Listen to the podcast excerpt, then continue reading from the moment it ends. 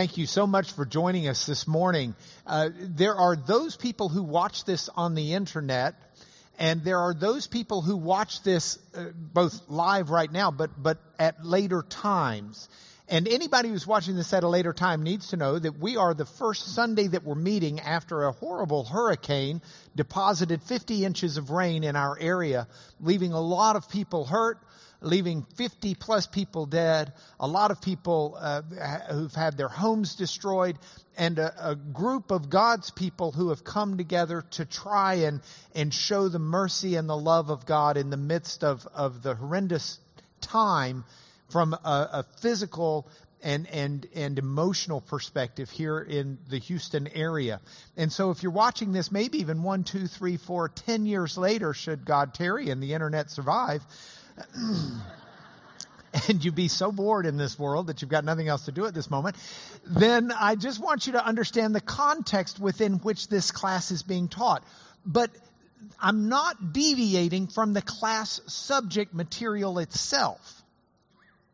So even though we're in those circumstances, I believe those circumstances may even help us better, if not identify, at least personalize some of what we're talking about in class. The context of the class, and what I've been doing now, I guess this is the 14th lesson in this series, is when Paul, the apostle and the rabbi, the Jewish rabbi, early Christian apostle Paul, was arrested in 57 AD in Jerusalem at the temple. He was taken in front of the Roman authorities and held under arrest, and he did not have a lawyer. But if he had come to me as his lawyer, how would I have defended him? And it's been an interesting way for me, as someone who's not only practiced law for almost 35 years, but someone who has studied Paul since I really started getting into Paul at the age of 15. So well over 40 years. It's been interesting for me to see Paul in a different perspective as I've considered him as a potential client, because I look at things from a legal perspective, and it's caused me to look at this biblical account in a very real-world manner. And so you can't get more real world than where we are right now in Houston, Texas, in terms of an acute awareness of crisis and difficulty. Now, because of our campuses being combined today for services, we've got some people who haven't been in this class, so I give you a little bit more background to tell you. And I loved last night, we've got Pastor Stephen Trammell here. I think this was on your team, mudding out team. Yeah, we love Pastor Stephen. I think it was on Pastor Stephen's Mud Out team. Didn't you have Stephen Meyori, which is like little Pastor Meyori, on your team? Stephen does a lot of our videos. And I saw Stephen being interviewed on KPRC2 at one of the homes y'all were mudding out yesterday. And of course, I've known Stephen. I coached him in first grade basketball. So I've known Stephen forever. He and our son Will grew up as best buds, and I think if you'd have counted the number of times he spent the night at my house by high school, or Will spent the night at his house, I think the Meoris are responsible for rearing my son, and I'm responsible for rearing theirs. And so I'm going to take full credit. No. Stephen, it just made me so pleased and proud to hear him on TV for the world and the internet to view forever say, we're here doing this, and we're not just doing it for the homes of people within our church. We're doing it for our neighbors, as Pastor David used the parable of the Good Samaritan so well this morning. But we're not just doing it because of anything other than we love because he first loved us. And he quotes that on TV, and he doesn't quote it because he's a holy Joe looking to pass around the collection plate. Not that anyone would. I think they'd probably go to a different passage for that. But he did it just as part of his natural conversation because it was truly his motivation and the motivation of Pastor Stephen and the others on that team. It was simply their motivation for being there. And so many of you who are ministering so acutely and so deliberately because of you, the love that Jesus had for us. I got to tell you, when Pastor David spoke this morning about how easy it would be just to stay in an air-conditioned home that didn't get affected by the flood instead of being out there. And by the way, if you're one of those people who stayed in an air-conditioned home, that doesn't mean you can't be doing stuff there. And there are people who, for physical reasons and other reasons, have to be in their homes. I'm not throwing rocks at anybody. But I think it's a marvelous point to illustrate our air-conditioned homes are nothing compared to the glory of Jesus in heaven. And yet, he left that glory to come rescue us after the flood of Noah that we're still left here on earth, but still in need of his care, to come mud out for us, if you will. And so it's a marvelous illustration that we do because he first did for us. The reason this is so important to me right now in this class is because one of the most difficult questions I have to ask every potential client I have, I have to ask them this question. What do you want? What do you want me to do for you? You want me to be your lawyer? What do you want me to do? If Paul had come to me, I'd have had to ask that question. I need to know, Paul, what's your motivation? Are you after freedom? Is that what you want? Do you want me to try and make this work where you get famous? Are you after some great name? Do you want me to try and turn this into an economic opportunity for you? I've got a client right now who's written a number of bestseller books, New York Times bestsellers. And he's absolutely convinced that a really big hit TV show that's been around now for 6 seasons or so has been grabbing their ideas from his books. And so I wrote a letter and I said, hey, you've been grabbing your ideas from my guy's books. Here are his books. Here are the ideas you grabbed. Here are the names you took from his books. And we want this fixed. And in conversations with the lawyers for the studio, the question is natural. Well, what does your client want? Does he want money? Does he want credit? Would he like us to say, hey, this TV show was based upon, in part, these books by so-and-so? You know, is he looking to get on to easy street off of this? You know, and some people look at Paul getting arrested and say, well, maybe he wants freedom, maybe he wants fame, maybe he wants fortune, maybe he wants easy street. But you read the life of Paul and you realize he's not looking for any of that stuff.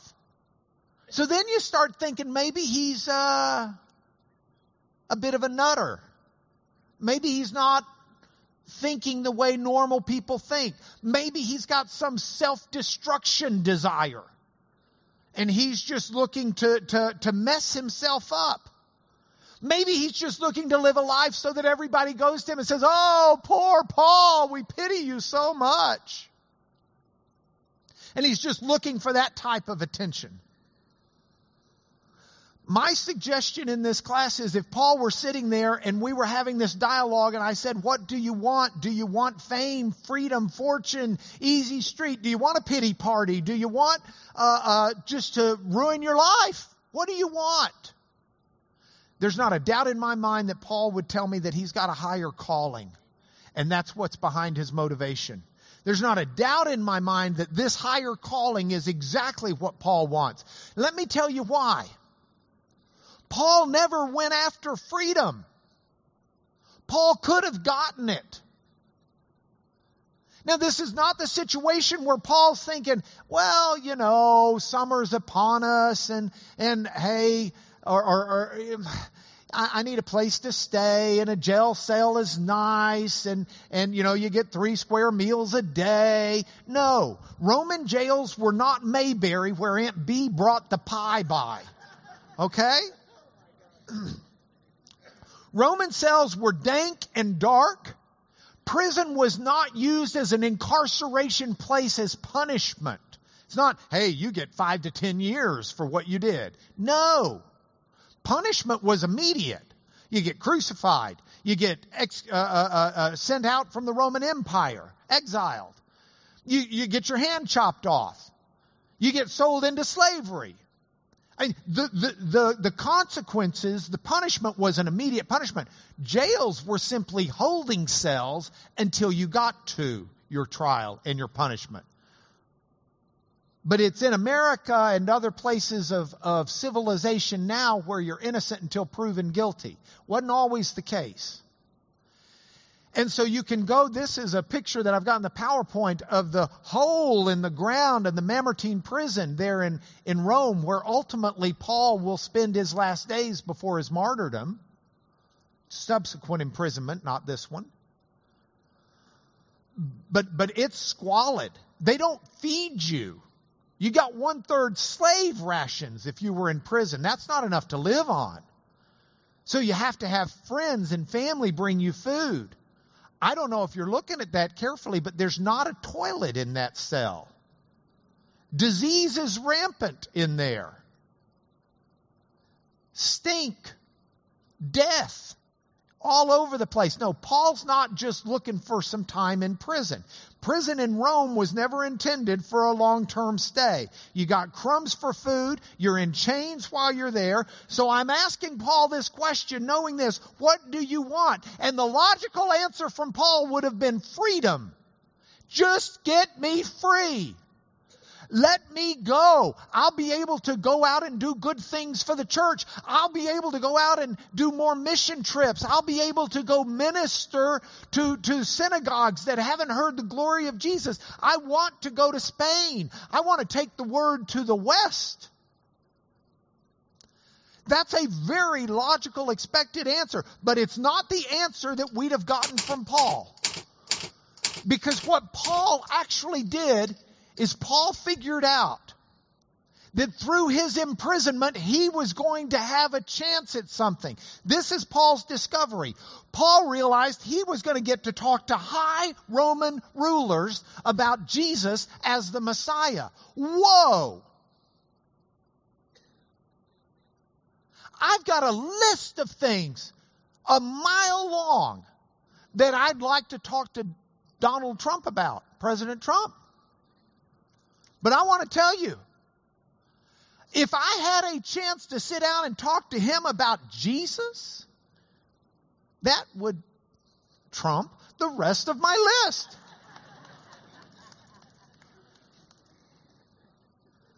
I don't think much of Kim Jong-un, the ruler of North Korea. I try to love him with the love of Jesus, but I do not like him one bit, and I don't like what he's doing to our world. Greg and I have been emailing about him because man, I'd love to talk to him about Jesus. I like Angela Merkel, German chancellor. She's in a tough situation in an election race. Right now, her election means a whole lot of things. You know what I'd love to talk to her about? Jesus. Paul is in a unique position. He gets to talk to high Roman rulers about Jesus of Nazareth. And I got to tell you, if you understand the relevant events in the history behind what was going on, it starts to make sense to you. I don't want to go through this in great detail because I did it in the last class 2 weeks ago. And I'm going to come back to it next week because we're going to talk about one last stage of this next week. But just consider this. If you look at the time events in that 40 to 60 AD era, the emperor of Rome was Claudius. He reigned from 41 to 54 AD. Now, as the emperor, he rules it all. He is the top of the top of the top of the top of the top.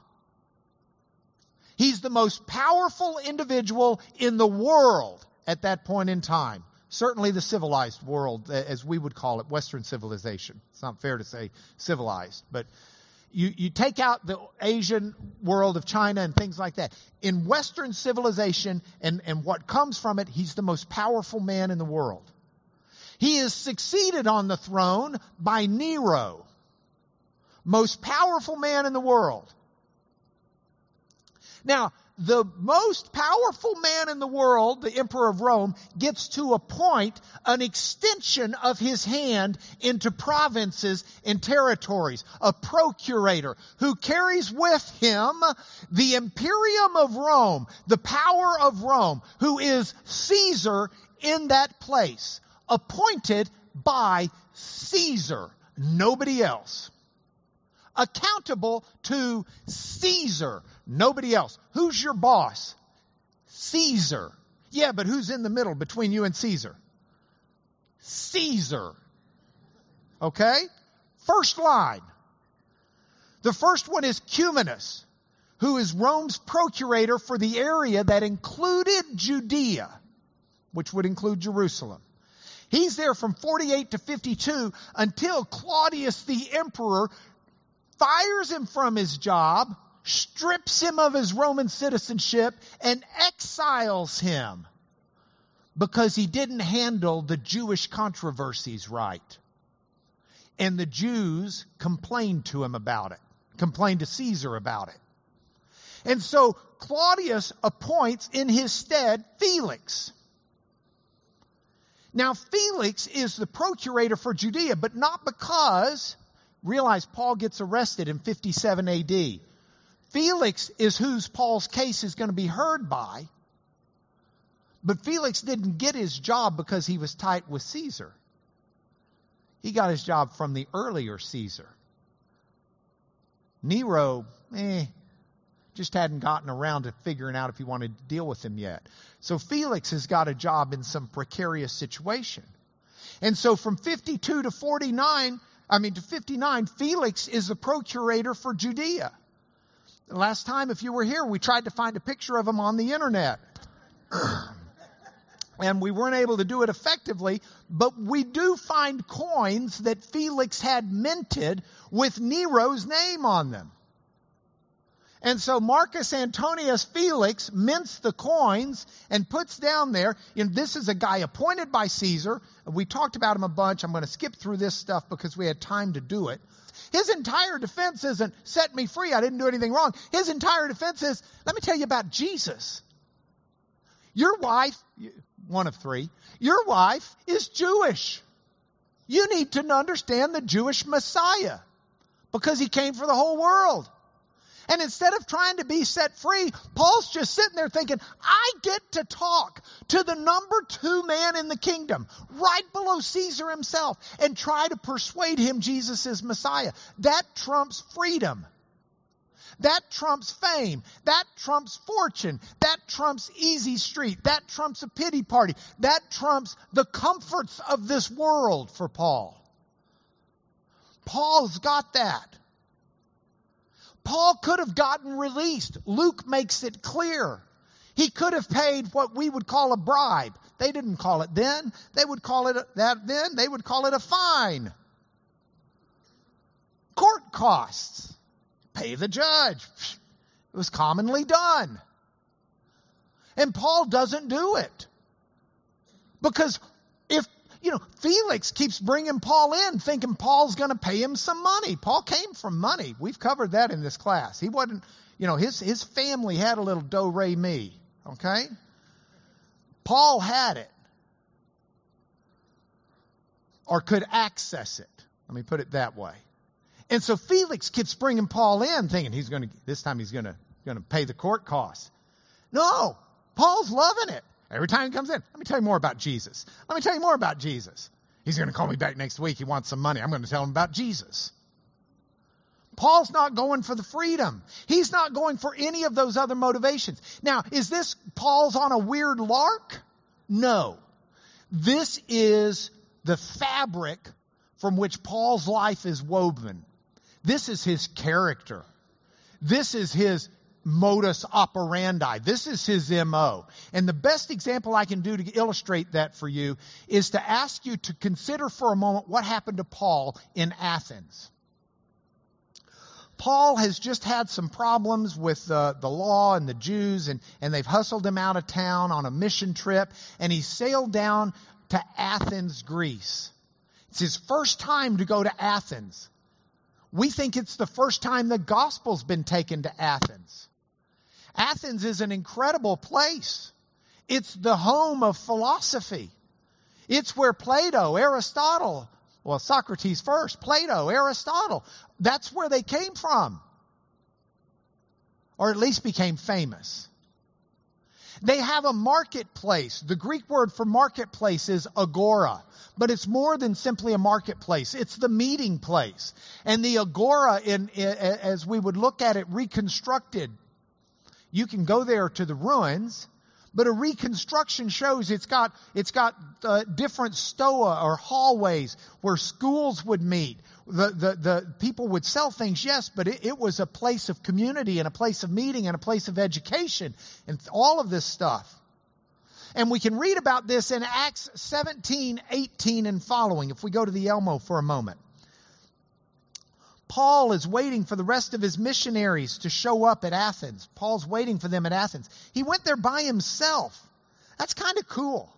I mean, all of the rest of Paul's mission trips we read about in Acts, he's got a full team with him. This is him solo. They hustled him out of town. He's all by himself. By the way, you can tell a lot of the character of someone when they're by themselves out of town with no accountability. Oh, I'm not saying Paul's the kind of guy who would have gone off and found the temple prostitutes. But I'm saying it would have been a real easy time for him to lie low. Would have been a real easy time for him to take a little R&R. But his spirit was provoked within him as he saw that the city was full of idols. His spirit was provoked. That doesn't mean he was angry. Provoked means it just grieved him. Because these people needed to understand God. So he reasoned in the synagogue with the Jews and the devout persons. Those are people who weren't Jewish but would go to synagogue because they believed there was truth to be found there. And in the agora, the marketplace, that's Greek, agora. And in the agora every day with those who happened to be there. Some of the Epicurean and Stoic philosophers also conversed with him. And some said, what does this babbler wish to say? Others said, he seems to be a preacher of foreign divinities because he was preaching Jesus and the resurrection. And they brought him to Mars Hill or Areopagus. May we know this new teaching that you're presenting? For you bring some strange things to our ears, and we wish to know what these things mean.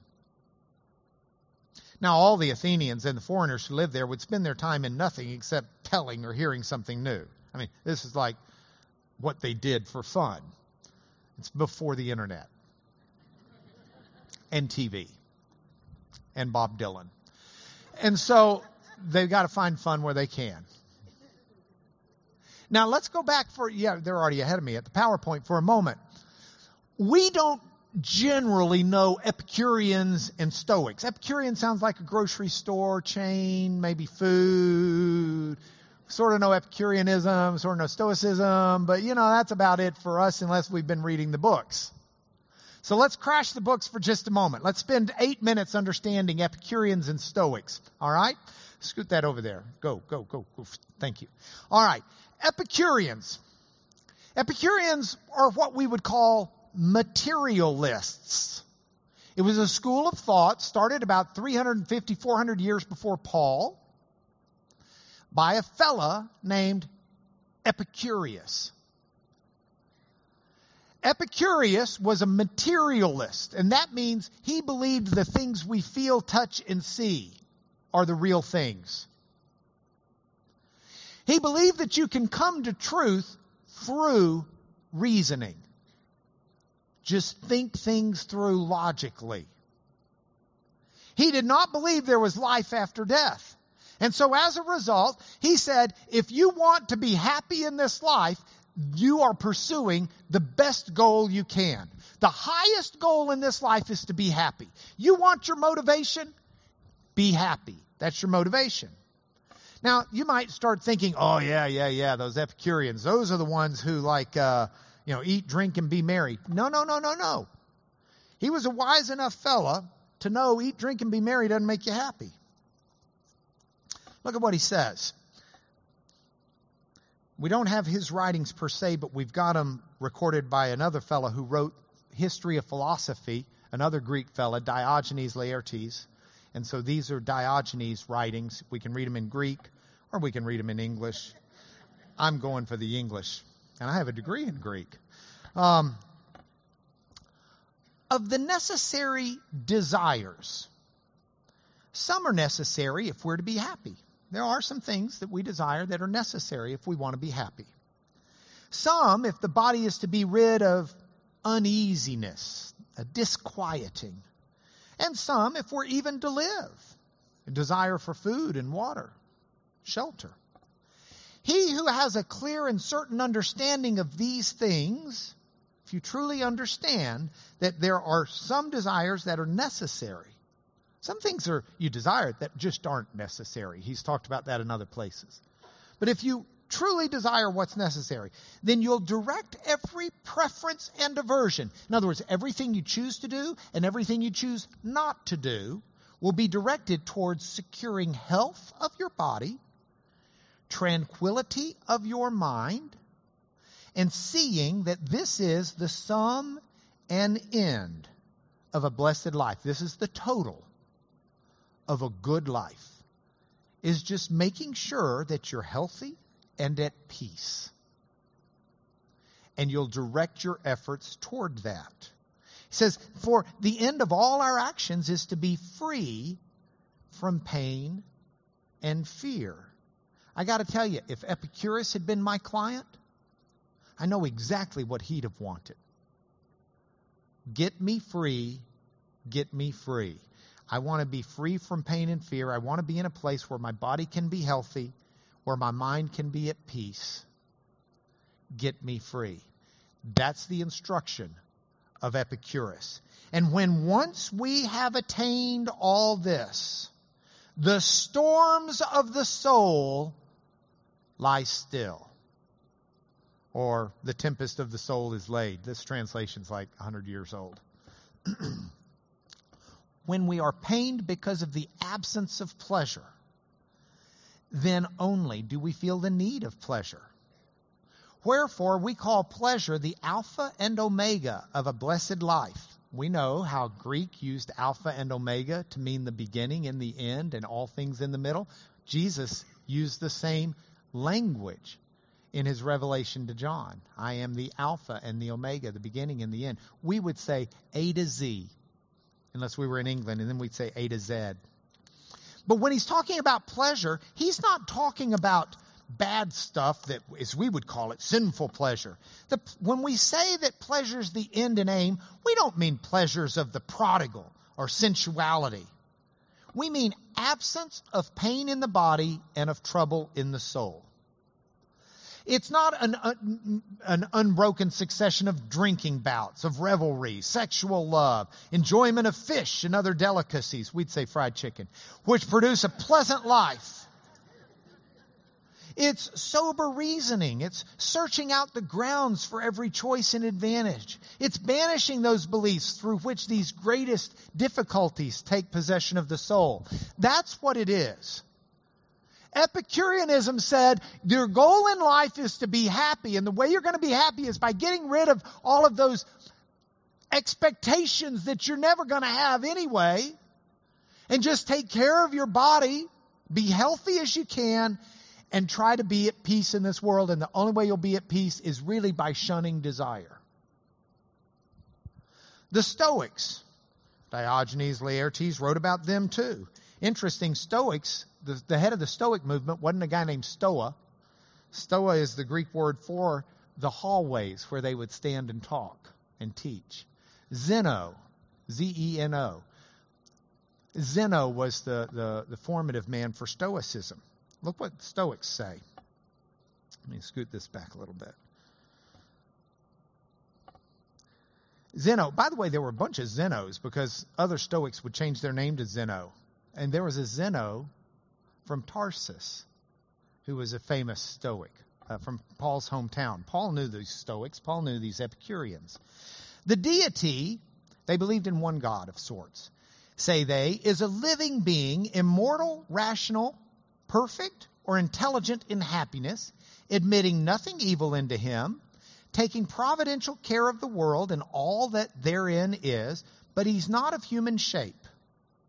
He is, however, the artificer of the universe, the shaper of the universe, or not shaper. Artificer in a way can be a shaper, but it's also, they believed he was in a sense part of the universe. And as it were, the father of all, both in general and in part that particular part of him, which is all pervading and which is called many names according to its various powers. You can call his name Dia because all things are through or do him. Dia is the Greek word for through or do, either one. Zeus from Zena, which is, he's the cause of life. Zane, which is the Greek word for life. Or he pervades all life. You might call him Athena because the ruling party extends to the ether. Hera, to the air. That's the word for air. Hephaestus, because he spreads the creative fire. Poseidon, he stretches to the sea, etc., etc. The difference is, for the Stoics, God's not interested in us. He doesn't care about us. He doesn't pay attention to us. So the Stoics are a lot like the materialists of the Epicureans. But the Stoics are also very non-emotional. They just think you need to be, you know, God's detached from this world. He doesn't care about us, nor should we care. So into this world comes Paul, and Paul's got a chance. You've got Epicureans and Stoics who believe the purpose in life is achieving happiness by moderating what you expect. Paul comes into this story, and Paul says, no. The purpose in life is finding and knowing and serving God, and that's going to produce love, joy, peace, patience, kindness, goodness, gentleness, self-control. That's going to produce everything the Epicureans and the Stoics believe that they can try to find and more. Paul had the answer, but the answer was not run from everything. The answer was open your door of your heart to Jesus.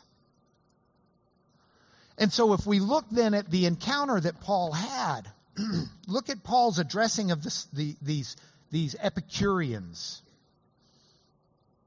and these Stoics. Paul says, men of Athens, I perceive that in every way you're very religious. I passed along and observed the objects of your worship. I found also an altar with this inscription, to the unknown God.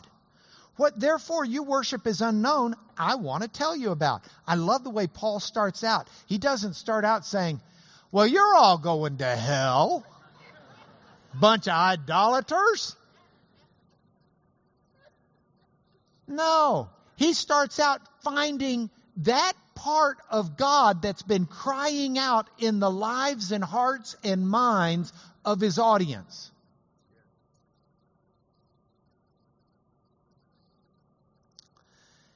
He says, the God who made the world and everything in it, being Lord of heaven and earth, doesn't live in temples made by men.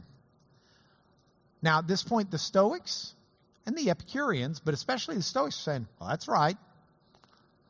You know, for a Jew from Tarsus, which was not, by the way, Tarsus was not some, you know, it's not Muleshoe, Texas. If you're from Muleshoe, I don't mean that offensively. Tarsus is like Lubbock. It's a thriving metropolis. It's the hub of the plains. It is the seat of knowledge. It is the Harvard of the South.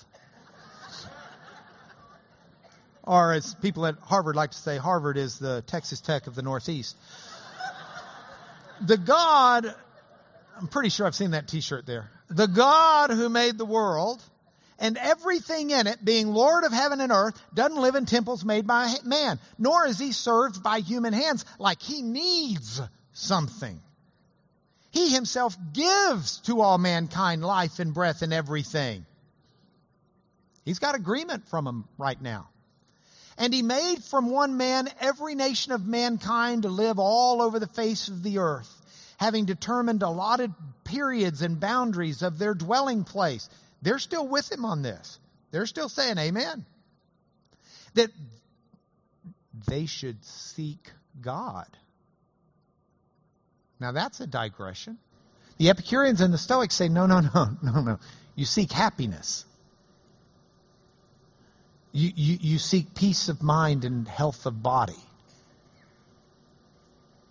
And Paul's just reoriented his compass and said, do you think God did all of these things so that you would turn inward? He did it so that you would seek God and perhaps feel your way towards him and find him. There's a higher calling than being happy. And you know, he's not that far from each of us.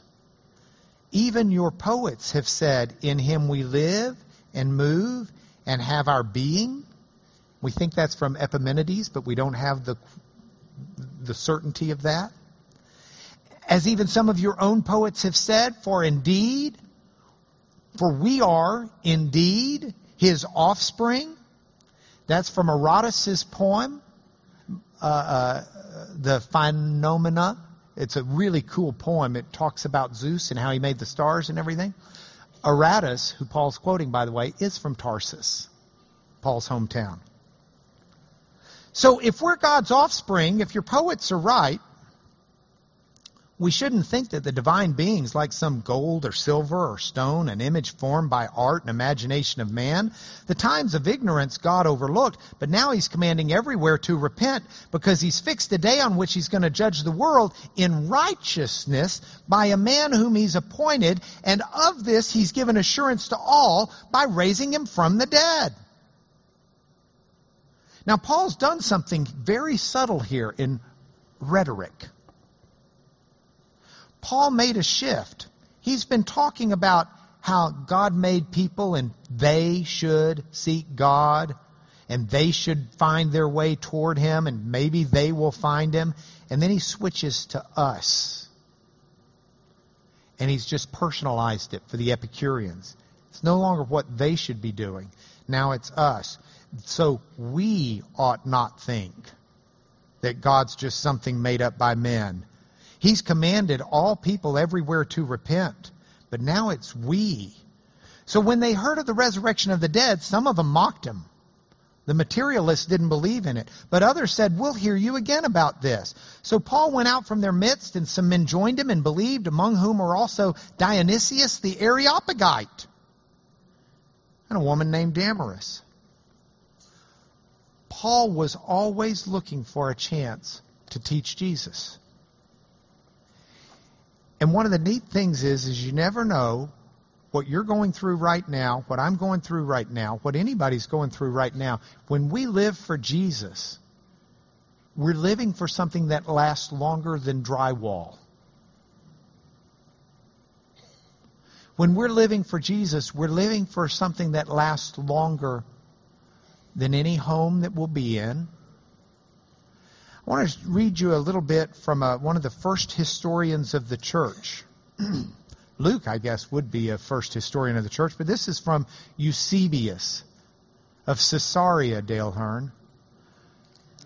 Eusebius was born about 200 years after these events of Paul. He's writing around 300 A.D., and he's writing about significant things that have happened within the church. And in his history, book 3 of his history, chapter 4, verse 6 through, actually I'm down to about line 11. In addition to these, Dionysius, one of the ancients, the pastor of the diocese of the Corinthians, relates that the first bishop of the church at Athens was that member of the Areopagus. the other Dionysius, whose original conversion after Paul's speech to the Athenians in the Areopagus, Luke describes in the Acts. Dionysius himself, by the way, hot tamale. Let me see the real time. Hot tamale. Okay, we're out.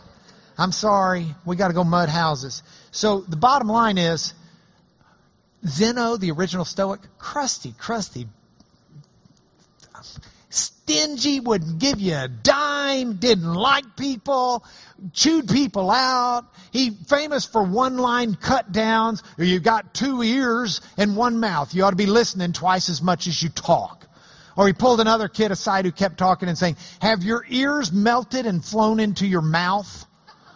Okay? I mean, bad dude, but really known for being stingy. And I think that's one reason he could tell everybody else, hey, you know, get rid of your desires. I'd like something to eat, please. Do you have some? Hey, get rid of that desire. I'm not giving you anything. Okay. A letter of Dionysius to the Romans, to Soter, who was then the bishop. This is the Dionysius that Paul converted on the Areopagus. Here's one of his letters.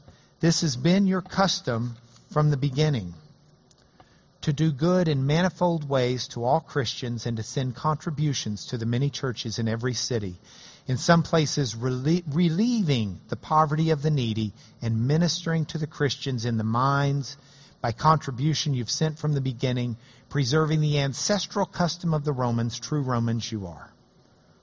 And he goes on and on to talk about how giving they were. Dionysius, by the way, would be martyred in about 80 AD, 80, 81, somewhere in that range, for his faith. What, Paul, do you want? Paul says, don't let me out of this jail. Right now, I've got an ability to talk to high Roman rulers about Jesus the Messiah, and my goal is to get to Caesar. I want him to know Jesus. So I'm going to tell you some points for home. We're going to take three of them. It'll be real brief, and then we'll go home. But it's important we cover these. These are from Paul's prison epistle, an epistle he wrote during the imprisonment that we're talking about, though it's probably by the time he'd gotten to Rome and was imprisoned in Rome. Paul said, I want you to know, brothers, that what's happened to me has really served to advance the gospel, that it's become known throughout the whole imperial guard, the Praetorian Guard in Rome. That's the very guard that guards Caesar. And to all the rest, that my imprisonment's for Christ. I'm not here because I'm guilty. I'm here to teach Jesus. He's converting the guards that guard Caesar. He doesn't want to get released. He's got a higher calling. His motivation is Jesus. It's what Stephen Meyori said. We love because he first loved us. It changes who we are. It allows us to say with Paul, I count everything I have as loss. I'd lose the house, the drywall, the carpet, the flooring. I'd lose the food. Everything I've got, I count as loss for the surpassing value of knowing Christ Jesus my Lord.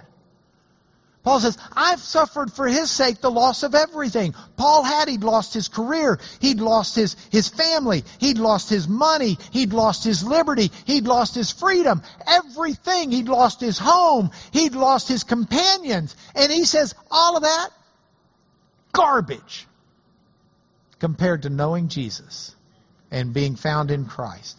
Nothing has value beyond Christ. And then last, Paul said, I know, that's not Acts 17:28. I didn't fix that right on the thing. This is Philippians 4. I know how to be brought low, and I know how to abound. In any and every circumstance, I've learned the secret of facing plenty and hunger, abundance and need. Here it is. I can do all things through him who strengthens me. He'd be a weird client to have. But boy, that song Beth sang today, It Is Well With My Soul, moved me to tears. On Christ the solid rock I stand. All other ground is sinking sand. Paul would know it. Whatever you're going through in your life, find Jesus, know Jesus, serve Jesus, please. Can I bless you in his name? Father, thank you for the chance to proclaim the beauty and wonders of your love that stirred in the hearts of many throughout the millennium and that stirs in the hearts of many today. Bless my brothers and sisters as we seek to serve in your name. Through Jesus Christ, our Lord, our everything. Amen. God bless you guys. See you next Sunday.